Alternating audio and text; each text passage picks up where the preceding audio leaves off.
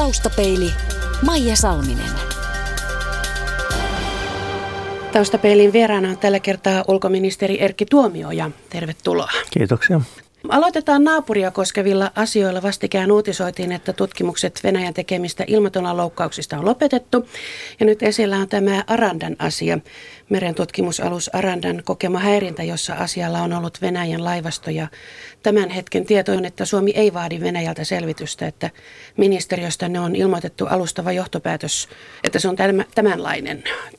Tämä on nimenomaan liikenneministeriön ja sen liikenneturvallisuusviraston Trafin asia. He ovat tätä selvittäneet ja päätyneet tähän johtopäätökseen. Kysymyksessä on kansainvälisillä vesillä tapahtunut toiminta, johon ei ole liittynyt ilmeisesti mitään myöskään merioikeudena tai tällaista rikkomusta. Jotenka se on se, että asia on tältä osin sitten loppuun käsitelty.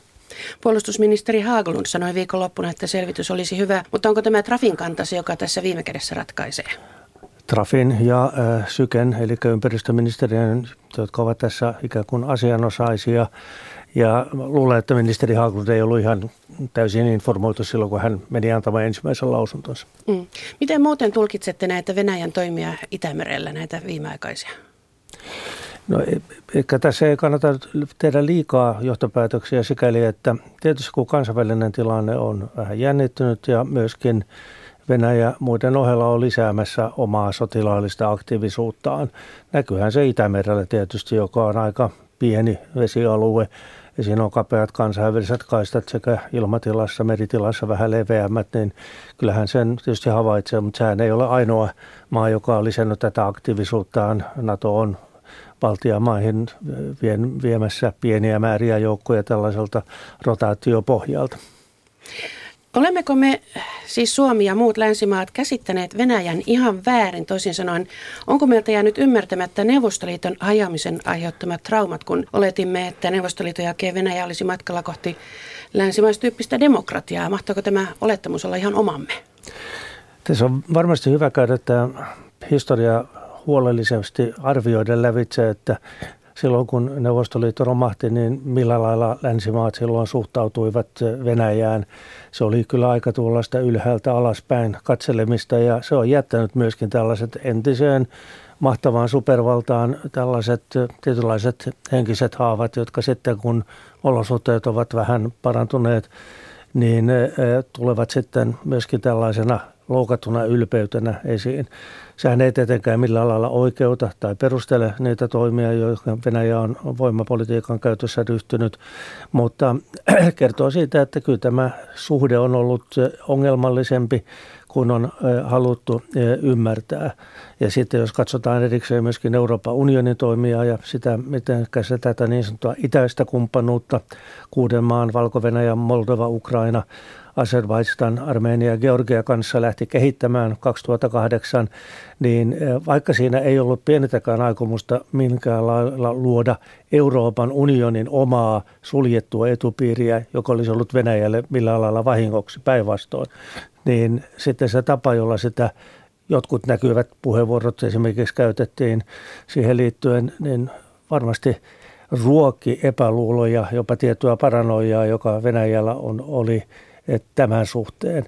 Jälleen kerran emme tiedä, olisiko tasapainoisempi lähestymistapa tämän itäisen kumppanuuden, jolla olisi osoitettu, että tässä ei ole mitään Venäjän etujen vastaista välttänyt sen tilanteen, missä ollaan, eikä tietenkään oikeutta, mitä on tapahtunut. Mutta merkitsee kyllä tietysti sitä, että kannattaa katsoa, että miten tästä sitten eh, pystytään parhaimmalla tavalla pääsemään ulos vähän normaalimpaan tilaan ja välttämään vastaavia eh, vastakkaisuuksia myöhemmin pitkä tämmöinen keskustelu käydään Euroopan unioninkin kokouksissa siitä, että mitkä ovat ikään kuin Venäjän aikeet. Ja on ääripäissä tällainen näkemys, että Venäjä haluaa, pyrkii uudelleen palauttamaan entisen Neuvostoliiton rajat ja vaikutuspiirin, jopa Venäjän imperiumin vanhan vaikutuspiirin.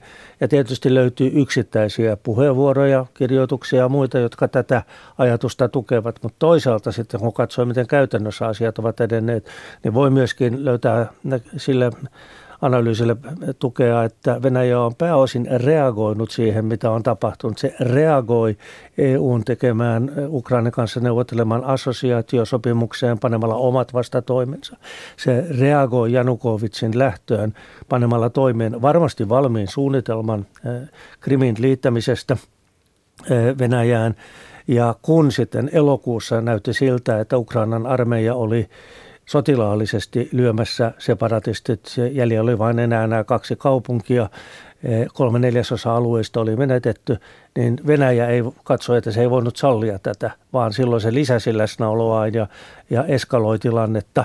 E, ja sen jälkeen, kun sitten on neuvoteltu nyt Minskissä ja päästy periaatteessa sopimukseen, miten tämä konflikti ratkaistaisiin, e, tässä voi sitten välimuotona olla kyllä se, että Venäjällä on varmasti ja monilla siellä tällainen haavekuva tästä entisestä suuruudesta. Ja jos mahdollisuuksia avautuu, niin sitten käytetään niitä mahdollisuuksia. Mutta silloin tietysti on katsottava, että tällaisia mahdollisuuksia voimakäyttöön sopimusten kansainvälisen oikeuden rikkomiseen ei anneta syntyä.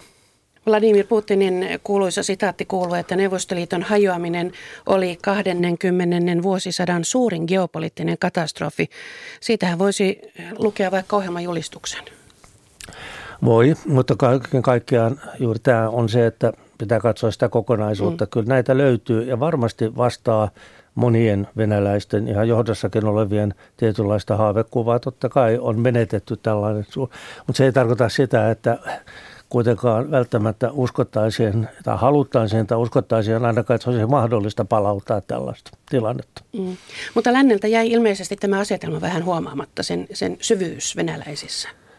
Näin on, ja niin kuin sanottu sitten näissä monissa käytännön toimissa – niin näkyy nyt sitten tämä Venäjän reaktio esimerkiksi siihen, miten he toistuvasti sanovat, että vastoin sitä, mitä heidän mielestään oli mm.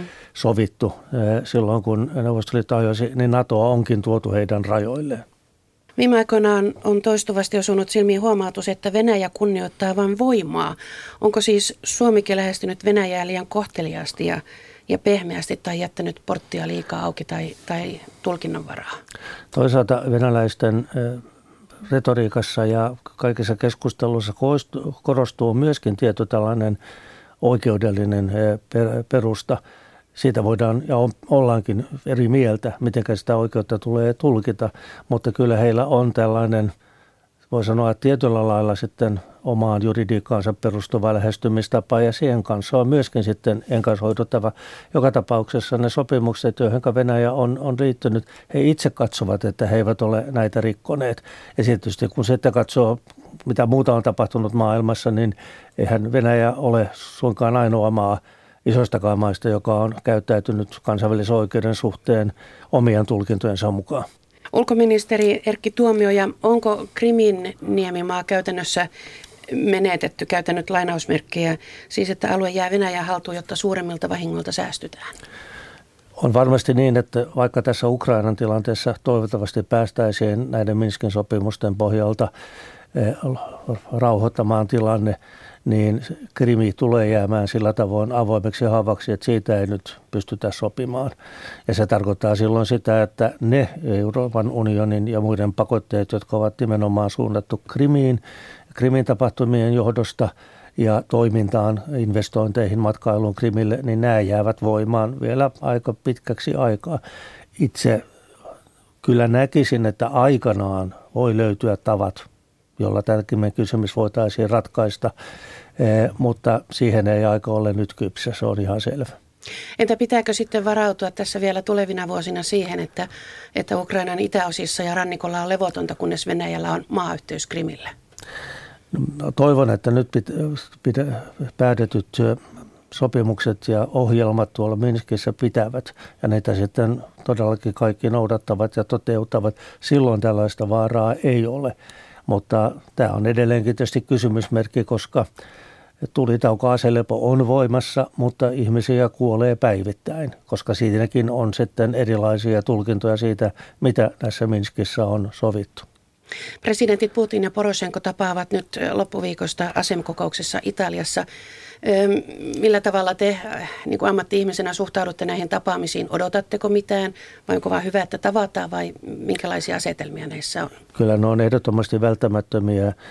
Tärkeintähän on tietysti, että Ukraina ja Venäjä ovat suoraan yhteydessä ja pystyisivät keskenään sopimaan, mutta tarvitaan myöskin Euroopan unionin ja Yhdysvaltaankin mukanaoloa. Ja siksi tämä se niin sanottu kontaktiryhmä, joka Genevessä jo huhtikuussa pääsi yhteen yhteisymmärrykseen sopimukseen, on edelleenkin tärkeää, että se myös toimii. Mutta tässähän on ollut koko ajan kuitenkin presidenttien Poroshenko ja Putin välillä, Ukrainan ja Venäjän välillä yhteys.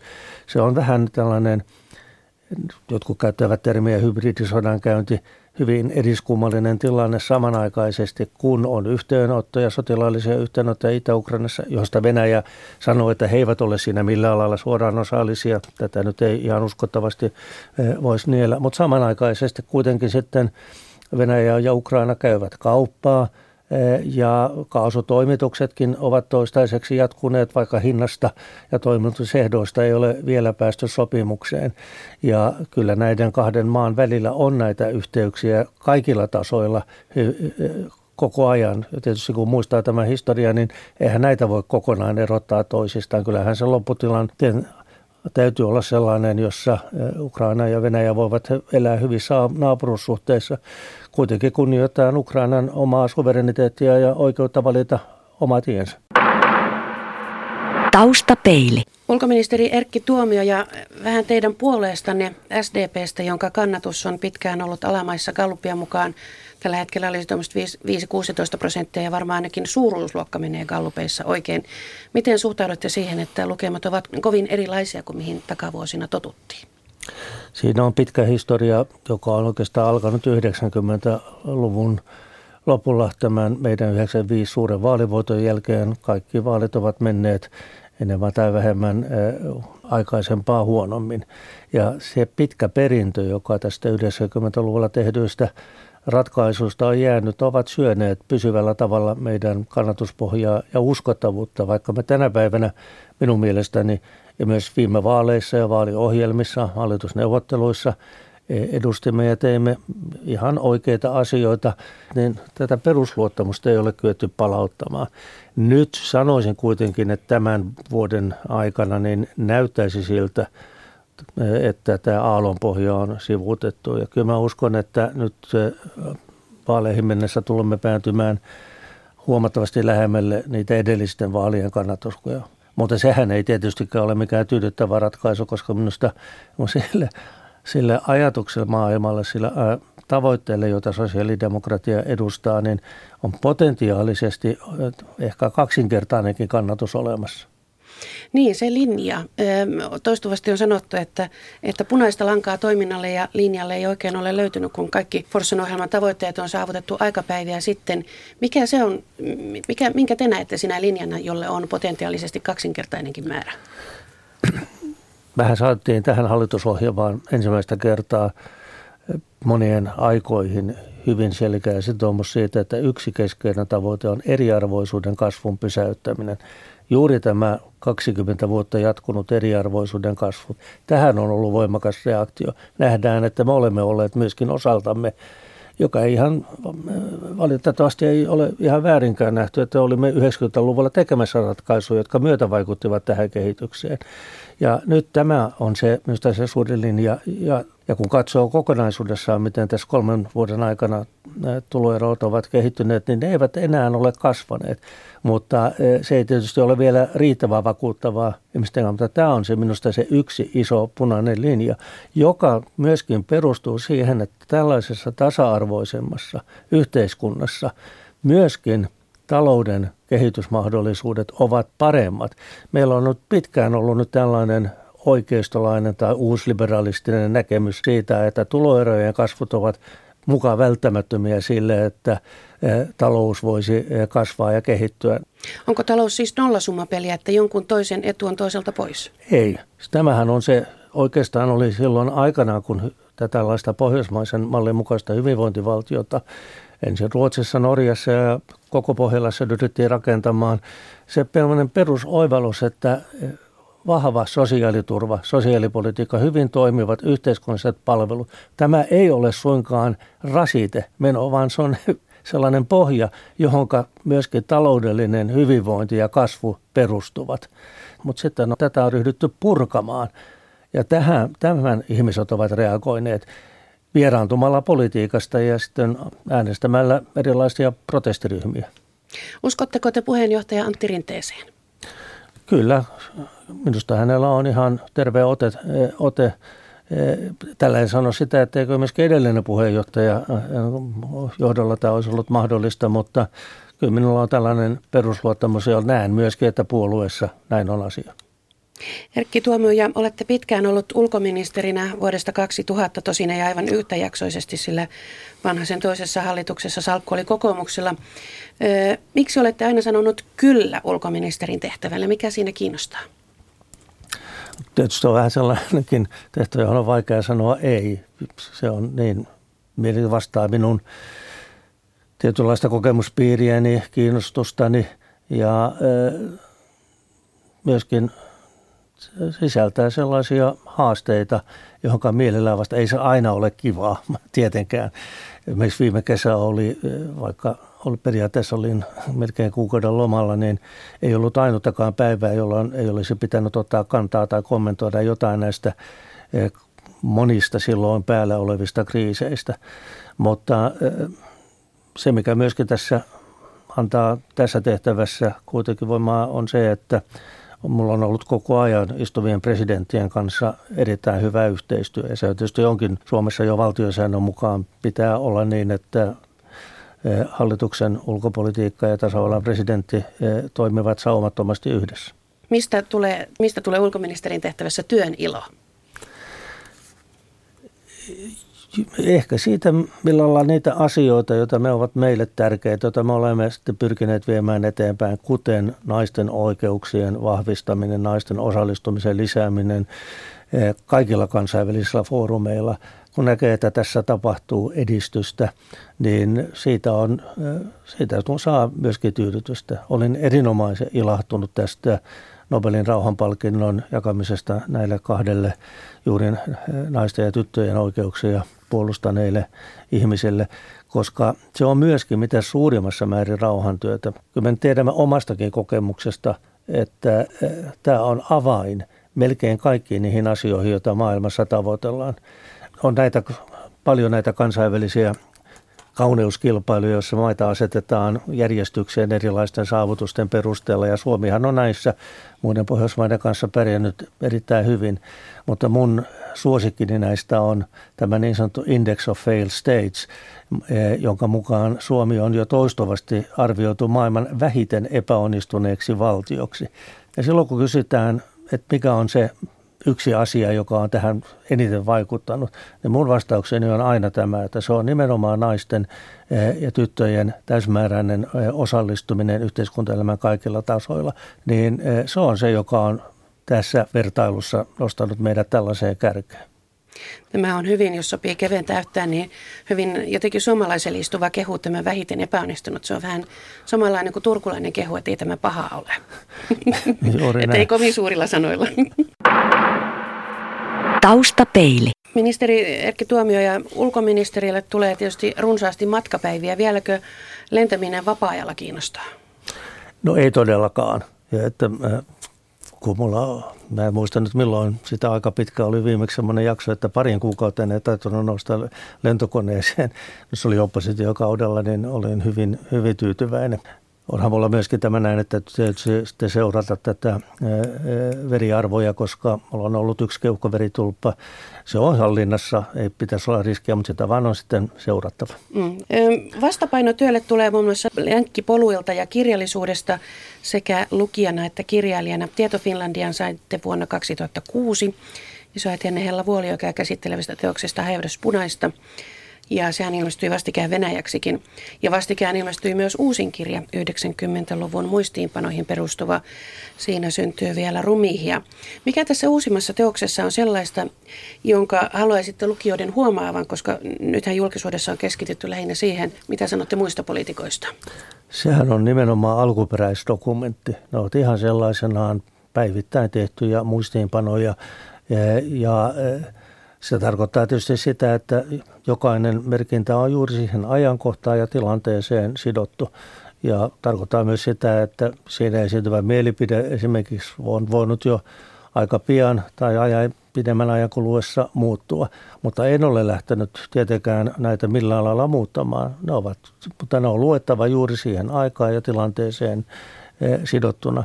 Ja mun lähtökohtani silloin, kun mä ylipäänsä lähdin näitä muistiinpanoja jo 40 vuotta sitten – tällaisella tarkkuudella tekemään oli tällaisen historian tutkija, koska olin itsekin jo niin monta kertaa havainnut sen, kuinka epäluotettava ihmisen muisti on. Ja että muistelmakirjallisuus sen suhteen pitää olla hyvin lähdekriittinen. Ja kun olen nyt näitäkin sitten muistiinpanoja, niin tätä julkaisukuntoon saattamista varten käynyt lävitse ja muissa yhteyksissä, niin koko ajan tulee vastaan asioita, joista itse tota, kas vain, näinkö se olikin. Mulla, tämä on kokonaan unohtunut tai että mulla on jäänyt aivan erilainen kuva asiasta.